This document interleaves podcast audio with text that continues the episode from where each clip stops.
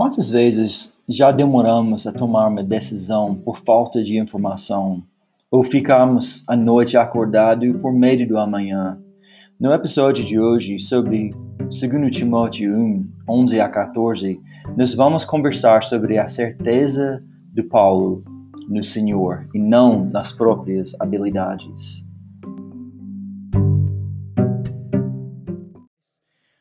Mas, antes de começar, eu queria contar um caso para vocês.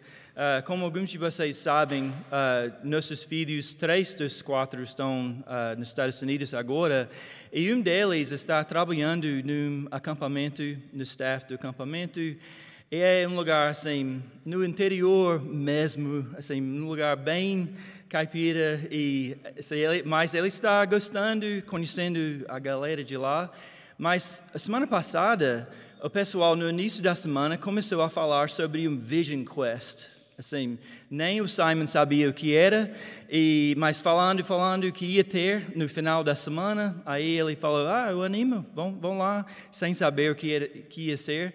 Aí ele chegou lá, o pessoal falou: "Oh, você vai ter que trocar de roupa. A gente vai uh, ficar meio sujo nessa Vision Quest. Então ele foi, trocou de roupa, voltou, percebeu que eles estavam com espingarda, estavam com os canivetes, estavam com esse monte de, de coisas assim. Aí eles saíram 10 horas da noite, caminhando pelo mato. De repente, ele está dessa altura nas águas, assim, andando pela água para não eh, encontrar nenhuma cobra no caminho e eles contando: oh, a gente só vai comer o que a gente for atirar, o que a gente for matar. Isso é a programação, isso que a gente vai fazer. Aí Simon lá assim falou: como que eu fui parar aqui? Assim, onde eu estou? Que mundo é esse? E então, uh, mas eles completaram, eles mataram uma cobra. Graças a Deus eles não comeram a cobra. Uh, eles olharam no YouTube e perceberam que não era para comer sem um tratamento da cobra antes. Mas quem já teve uma experiência assim, quando você foi parar e olhar à sua volta e, e, e pensar: como que eu fui parar aqui? O que, que eu estou fazendo aqui? E é interessante que os discípulos tiveram um momento parecido que teve um momento em João 6 que, se quiser voltar e ler, quando muitos dos discípulos de Jesus o abandonaram. Eles, uh, muitos foram embora porque os ensinos dele, os ensinamentos dele, foram duros para ouvir e inimagináveis a, a ser praticados. Aí, neste momento, Jesus perguntou aos doze: Vocês também não querem ir?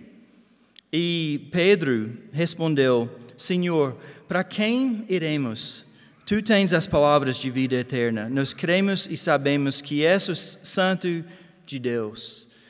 E olha interessante, para Pedro, não, a questão não era onde eles estavam indo, ou nem o que eles iam fazer. A questão era quem eles estavam seguindo. Então, no contexto dessa carta, estamos falando sobre motivação. E hoje nós vamos aprofundar um pouco mais sobre como a nossa motivação está em Cristo. A nossa motivação não, não está em uh, a certeza de que vai dar certo, o que a gente vai fazer, ou a certeza de que. Uh, de qualquer outra coisa, mas a nossa certeza vem de uma pessoa que é Cristo, nosso Senhor. E no contexto uh, disso tudo, nós estamos no segundo Timóteo, mas nós temos que lembrar que Cristo chegou a Paulo e cham, o chamou para segui-lo. E agora Paulo foi até Timóteo e o chamou para seguir ele. E na carta nós vamos ver que ele está chamando Timóteo, oh, chama mais gente para seguir. E mas em tudo isso eles estão seguindo é Jesus. Eles estão seguindo Jesus. E, e, gente, essa é a nossa motivação maior. É quem nós estamos seguindo. E no versículo 8, uh, Paulo fala bem especificamente, ele, ele, ele falou que vem sofrer comigo por causa das boas novas. Então, esse é o contexto do, do que a gente vai ver hoje. Para este evangelho, eu fui designado pregador, apóstolo e mestre. E, por isso, estou sofrendo essas coisas, mas não me envergonho, porque sei em quem tenho crido e estou certo de que Ele é poderoso para guardar aquilo que me foi confiado até aquele dia. Mantenha o padrão das sãs palavras de mim você ouviu, com fé e com o amor que há em Cristo Jesus. Por meio do Espírito Santo que habita em nós, guarde o bom tesouro que lhe foi confiado. Então, começando em versículo 11, nós, uh, a gente vê aqui que, mais uma vez, Paulo está voltando a estabelecer quem ele era. E ele fala que ele foi designado como pregador, apóstolo e mestre. E isso é. A gente não deve pular essa parte. Assim, a gente sabe muito bem, ele era o apóstolo, mas nós temos que voltar e pensar por que, que ele enfatizou mais uma vez esse fato sobre ele?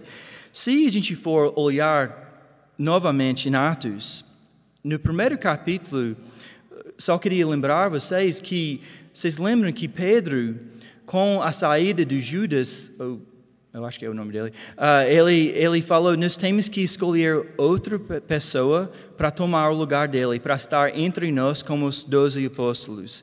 E ele colocou uh, quais seriam, seriam as qualificações desse outro apóstolo. E ele falou três coisas: que ele teria que ser ensinado diretamente por Cristo, testemunha da ressurreição de Jesus e escolhido para o cargo de apóstolo pelo Senhor. Então, quando Paulo coloca que ele era designado pregador, apóstolo e mestre, é interessante lembrar que ele está enfatizando que ele mesmo cumpriu essas características de um apóstolo.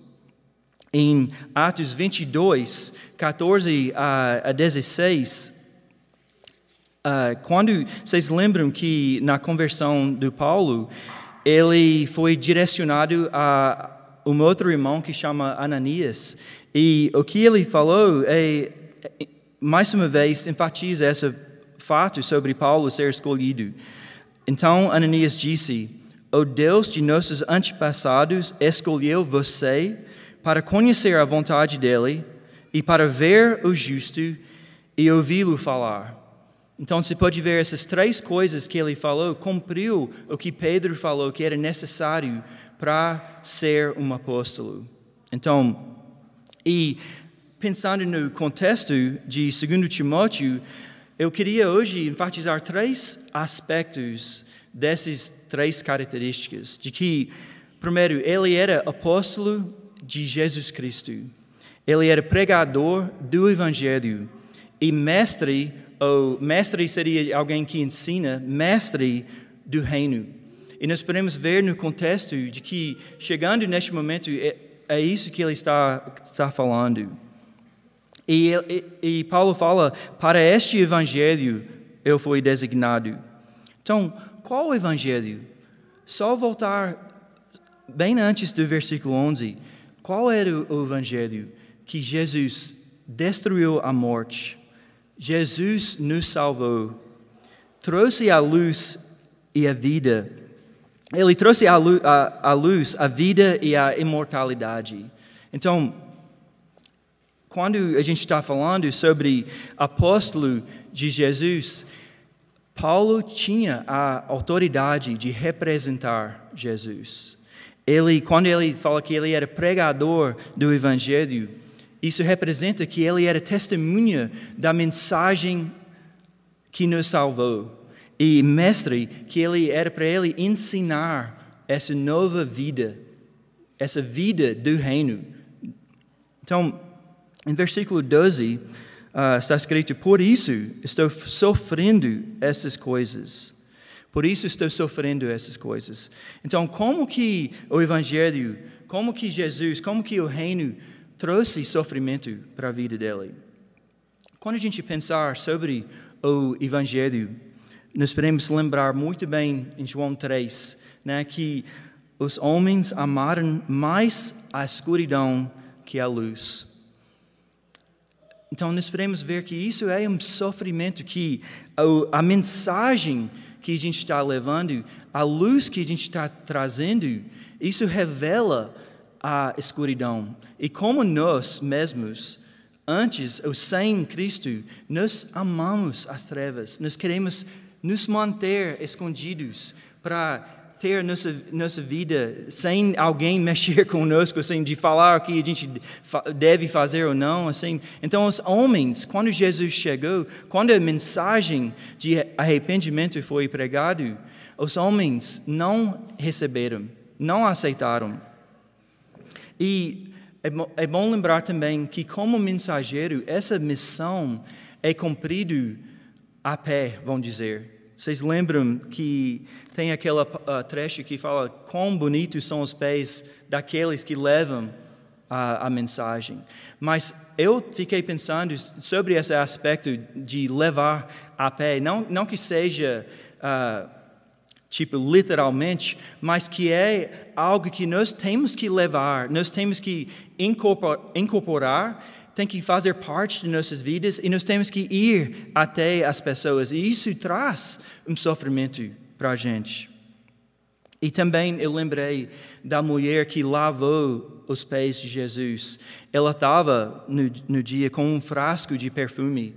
E aquele frasco teve que ser quebrado para o perfume ser usado e teria que ser aberto para ser usado. Em nossas vidas também, nós temos, até, até muitas vezes, em nosso sofrimento, que a mensagem é revelada. Então, quando Paulo fala, por isso estou sofrendo essas coisas, é assim que o Evangelho trouxe esses sofrimentos. E Jesus, como que Jesus trouxe sofrimento para ele?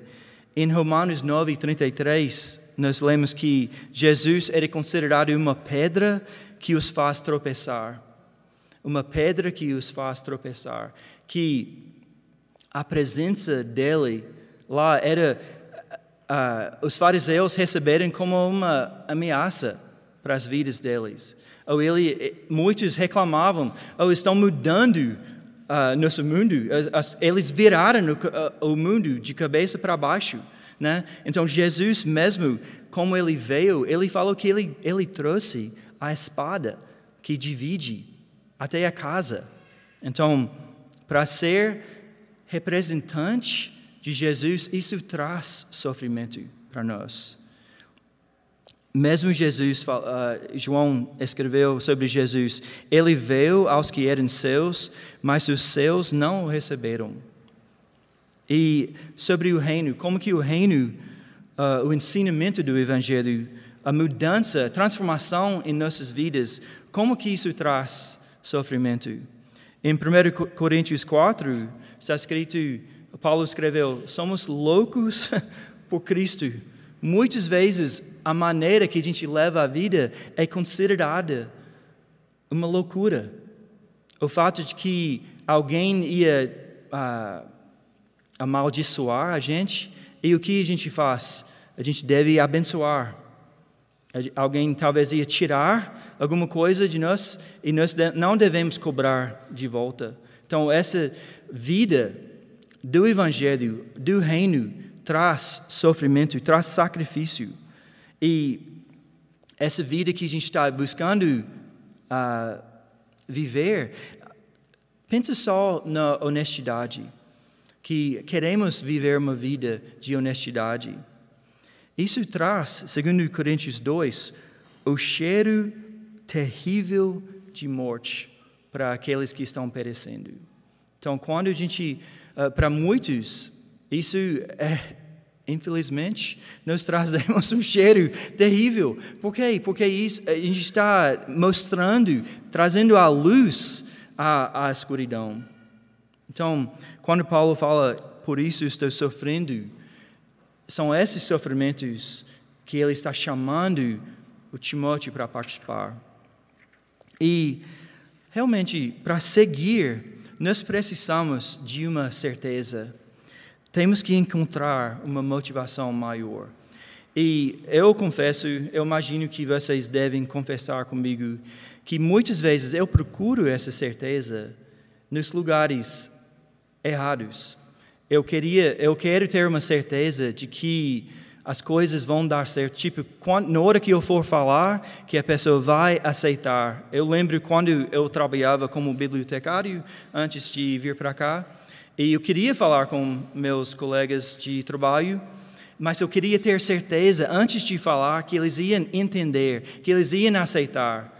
Isso foi a certeza que eu queria ter. Ou se eu fosse uh, fazer uma decisão lá no trabalho mesmo de honestidade, de falar isso, ou isso não está certo, eu queria que eles aceitassem a minha decisão e me aceitassem, não me excluíssem. Mas essa é a certeza, não é a certeza que nós temos. Igual nós vimos agora os sofrimentos que Paulo estava chamando Timóteo. Ele não estava falando, quando nos uh, está escrito que nós somos vencedores, não é assim, não é em todos os aspectos da vida.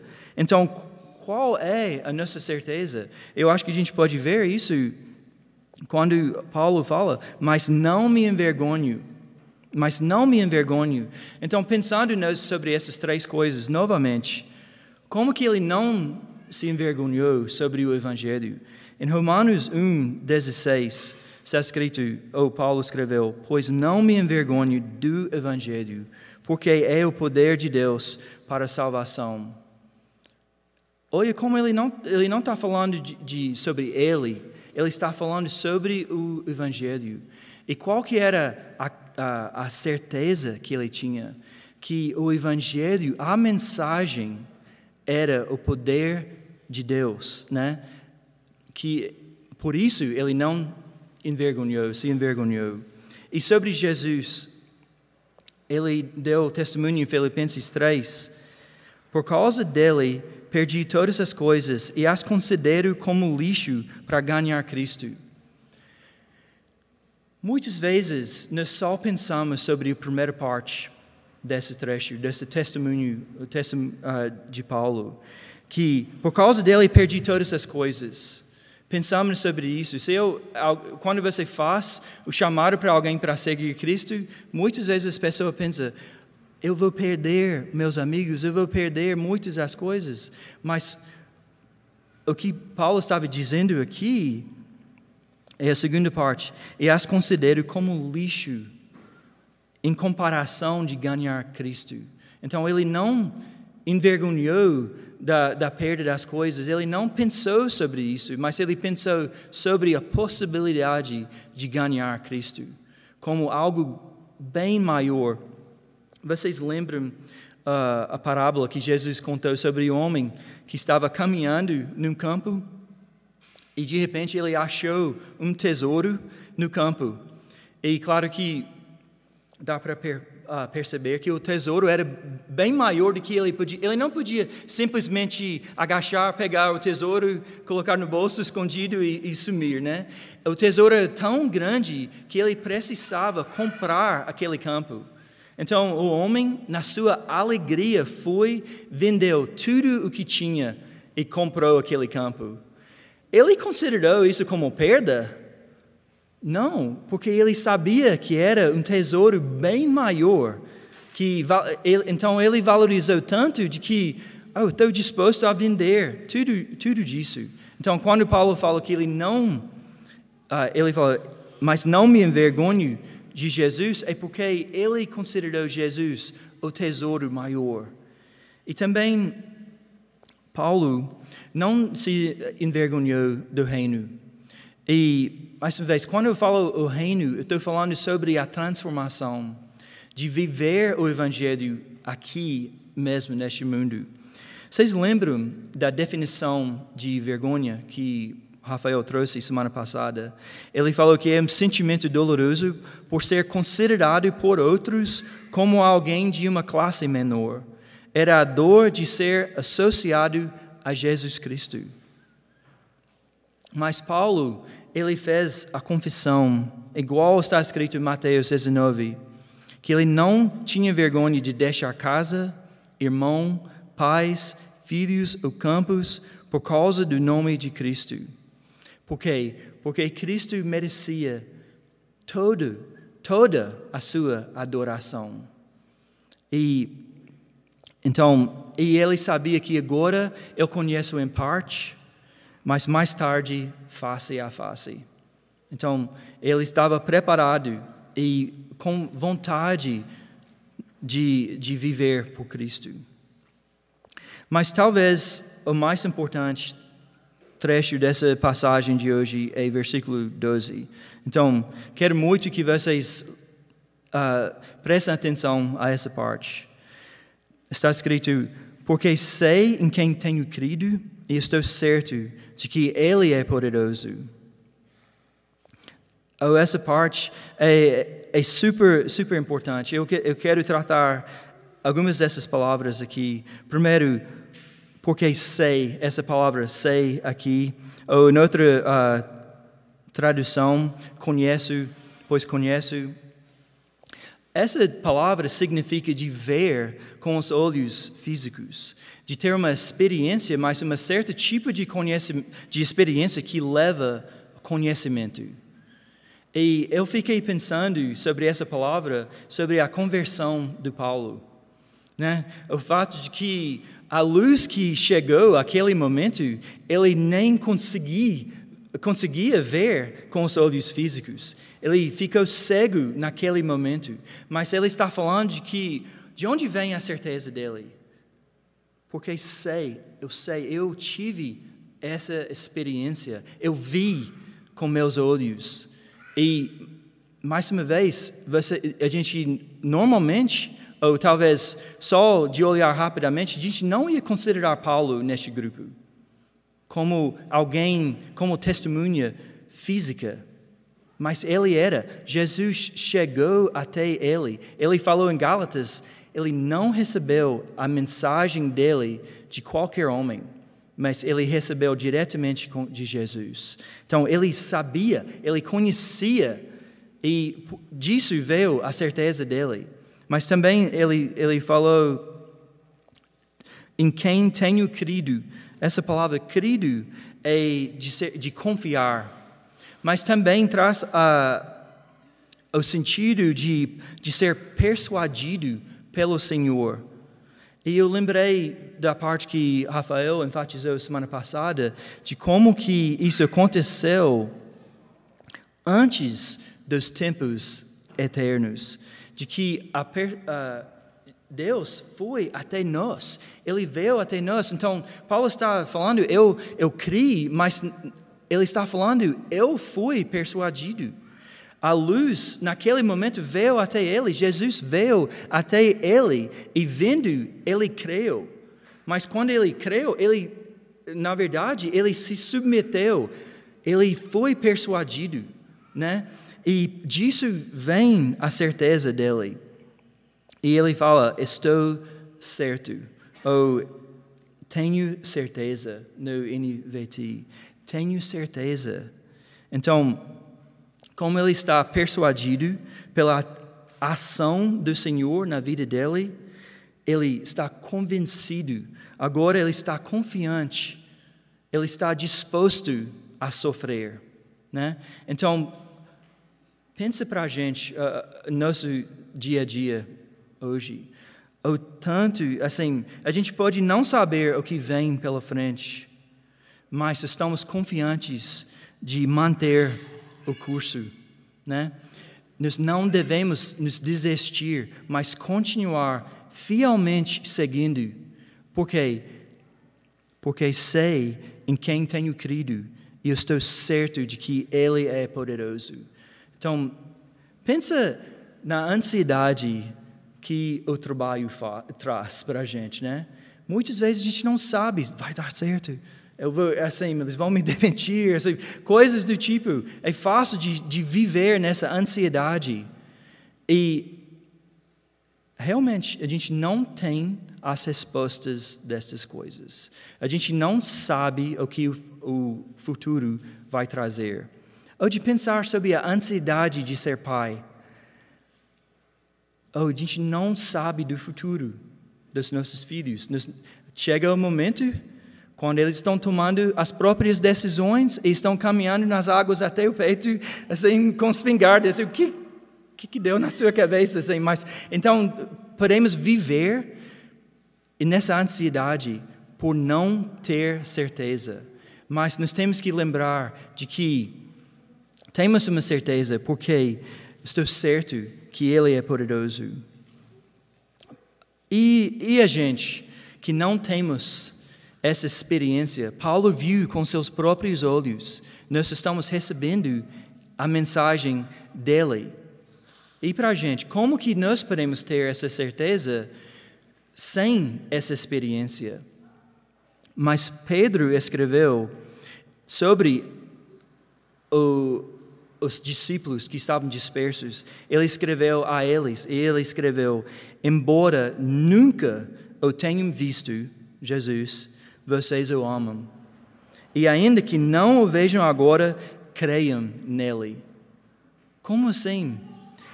E é porque Deus se movimenta primeiro em nossa direção, para que nossa fé seja uma resposta à ação dele. Eu quero enfatizar isso muito porque é uma ação que Deus faz em nossa direção. É Ele que abre os nossos olhos. É uma obra espiritual que acontece em nós e não algo que aconteça por conhecimento.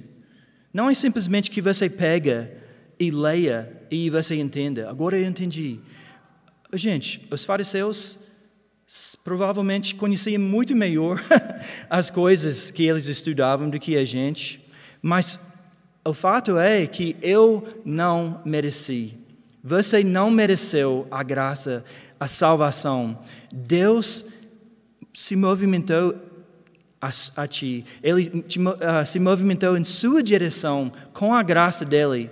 Né? João 3, 16. Porque Deus tanto amou o mundo, Ele enviou seu Filho. Olha, Ele enviou seu Filho, e isso já estava na mente dele antes dos tempos eternos. Eu fiquei pensando, eu, eu gosto de, da ordem né, cronológica da Bíblia, eu gosto de pensar sobre essas coisas. E eu penso, assim, muitas vezes eu volto, eu penso sobre a criação do, do mundo, primeiro dia, segundo dia. Mas aqui está dizendo Bem, antes que eu faça isso, antes que eu crio a luz, ele já estava em mente de alcançar a gente pela graça, de nos amar, né? Isso faz uma confusão total na minha cabeça, mas é bom demais, né? De saber que não era a gente, nos, nossa fé é de ser persuadido e de nos submeter. Então, Talvez você está pensando, o que seria de uh, me converter? O que seria de o, o que é uma conversão? E para mim, eu, eu, olhando na vida de Paulo, ele viu a luz, Deus chegou até ele, ele viu o evangelho e ele se submeteu, que ele necessitava o perdão ele necessitava a vida. Ele escreveu em Efésios 2: estava morto nos pecados. E ele percebeu e foi persuadido. Então, em versículo. Uh, a continuação no 12, para guardar aquilo que me foi confiado até aquele dia. Essa parte é difícil. Está é, traduzido em duas formas diferentes, né? Que alguns falam que para guardar aquilo que eu confiei a, a, a, ele, que Paulo confiou a Deus, que ele vai guardar isso. E aqui está falando que para guardar aquilo que me foi confiado. Mas na verdade, as duas coisas são verdades. Que Paulo confiou a vida dele a Deus e Deus é poderoso para guardar aquilo. E também o Evangelho foi confiado a Paulo. E Deus é poderoso para guardar aquilo que foi confiado a ele. Então, em Lucas 21, um dos trechos mais difíceis uh, da Bíblia, Jesus fala para os seus discípulos que alguns trairá, trairá, trairão, outros vão ser matados e todos os odiarão. Falando sobre seus discípulos. que coisa, né? Que, que futuro. Mas ele falou que mais nem um fio de cabelo de sua cabeça se perderá. Ele assim, imediatamente antes disso ele falou que alguns serão matados, mas ele fala, mas nem fio de cabelo de sua cabeça se perderá. Como que isso pode ser, né? É porque essa perder no sentido é destruição total. E isso não tem como acontecer conosco. Que Ele é capaz, Ele é poderoso para guardar aquilo dentro de nós, a salvação dentro de nós. Ele é capaz de guardar aquilo. E também a mensagem do Evangelho que nós levamos até os outros, Ele é capaz de guardar aquilo. Jesus falou: portanto, quando todas essas coisas acontecem, levantem-se e ergam a cabeça, pois a sua salvação estará próxima. Olha a coragem que ele passa para a gente. E de pensar que ele é poderoso, capaz. Muitos de nós voltamos regularmente a Romanos 8, né? por causa das promessas. Mas eu só queria uh, rapidinho ler, ler essas promessas novamente. Eu vou ler, se quiser anotar e ver depois, 38, depois eu vou ler 31 e depois 28. Então eu vou ao contrário.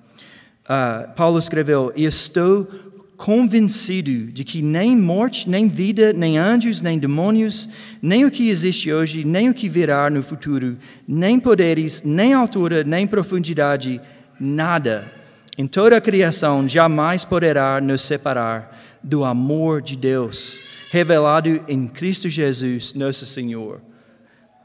Ele falou: Estou convencido. E em 31, que podemos dizer diante de coisas tão maravilhosas?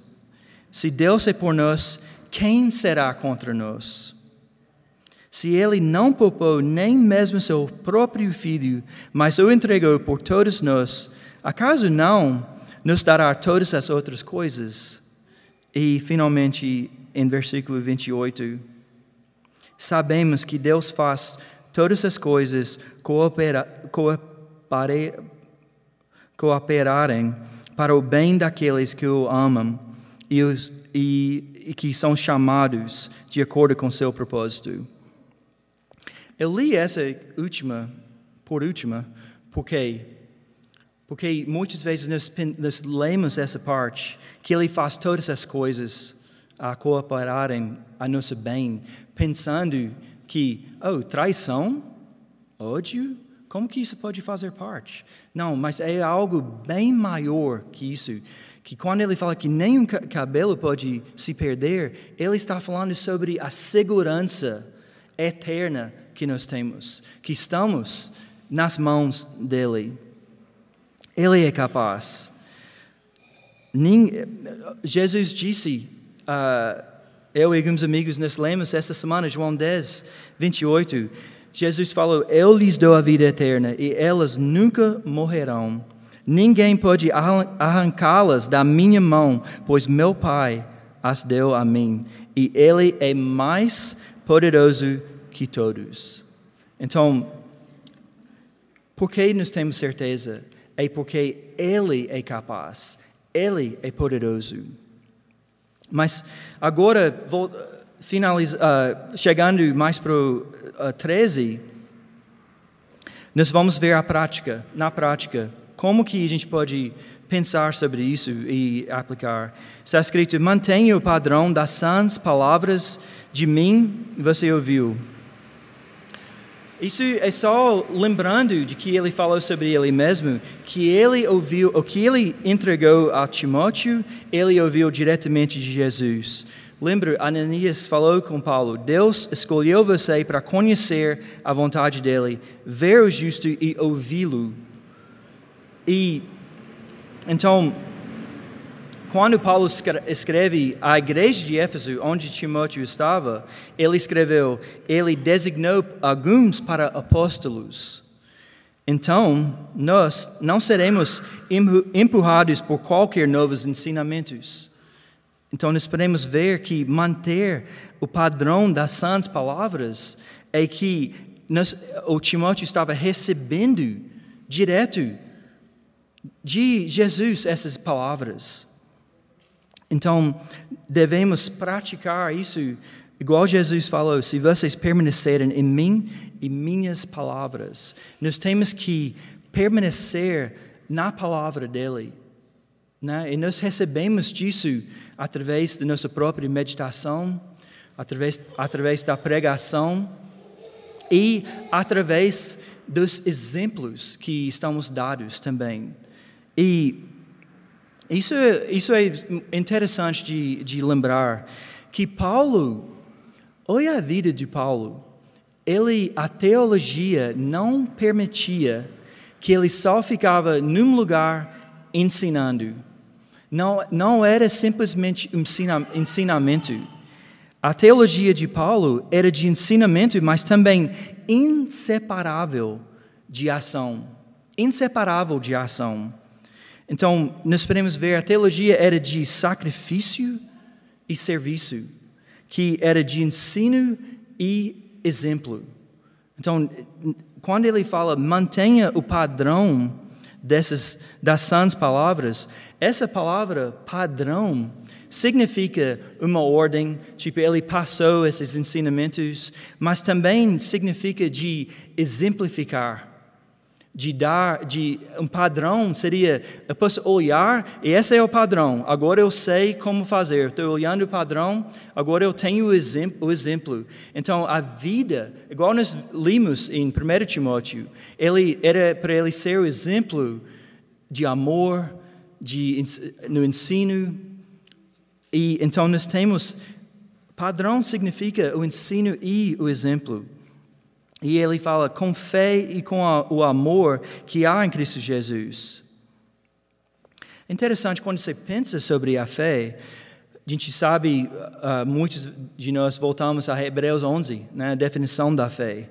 A fé é a certeza, de novo essa palavra, de coisas que se esperam, a convicção de fatos que não se veem. Então, eu quero incentivar vocês. Quando vocês estão aprendendo algumas coisas, devemos aprender pela fé. As palavras que nós recebemos são para fortalecer a nossa fé. E bom lembrar que a razão do nosso ensino é para comunicar o okay, o amor de Cristo. Muitos de nós participamos, ou temos participado, de um discipulado aqui, e é para ser vida a vida. E esses relacionamentos que nós criamos entre nós não é de ser só ensino, mas ensino e exemplo. É de ser vida juntos.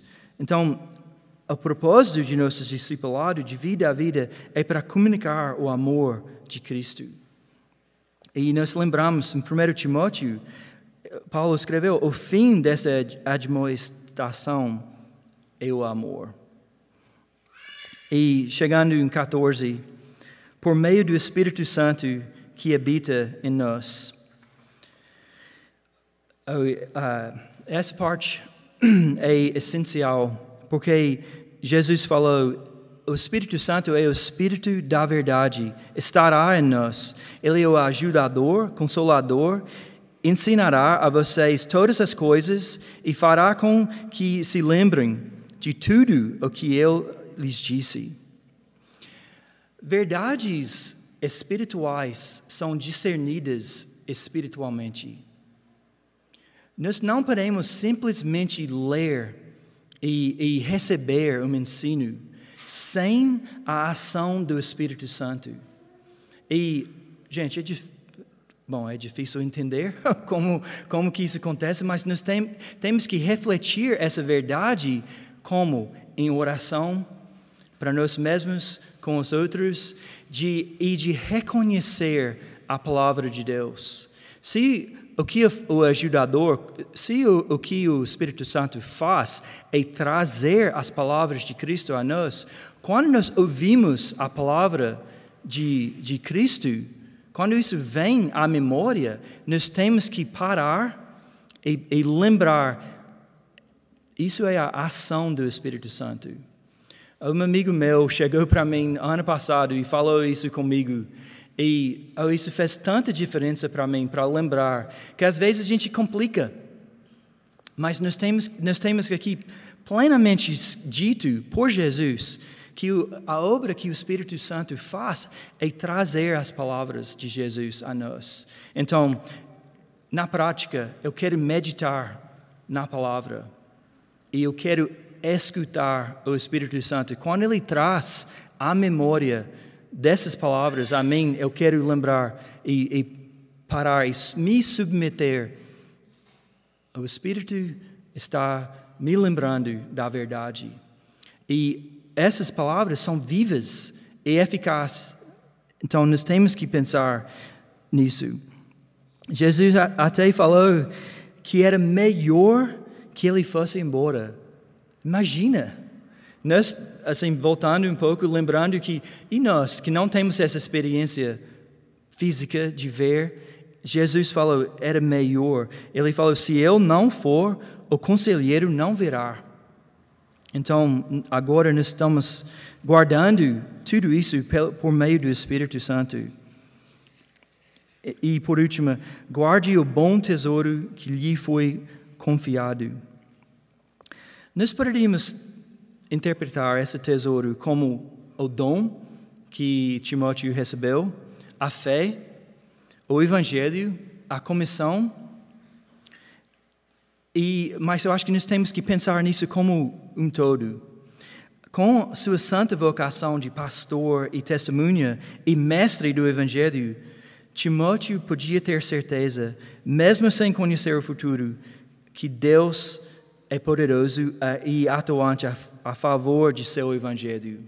Então, em tudo isso, no, sendo mestre lá do Evangelho, sendo pastor das ovelhas, a certeza dele era que, que Deus é poderoso e assim ele poderia guardar o que lhe foi confiado.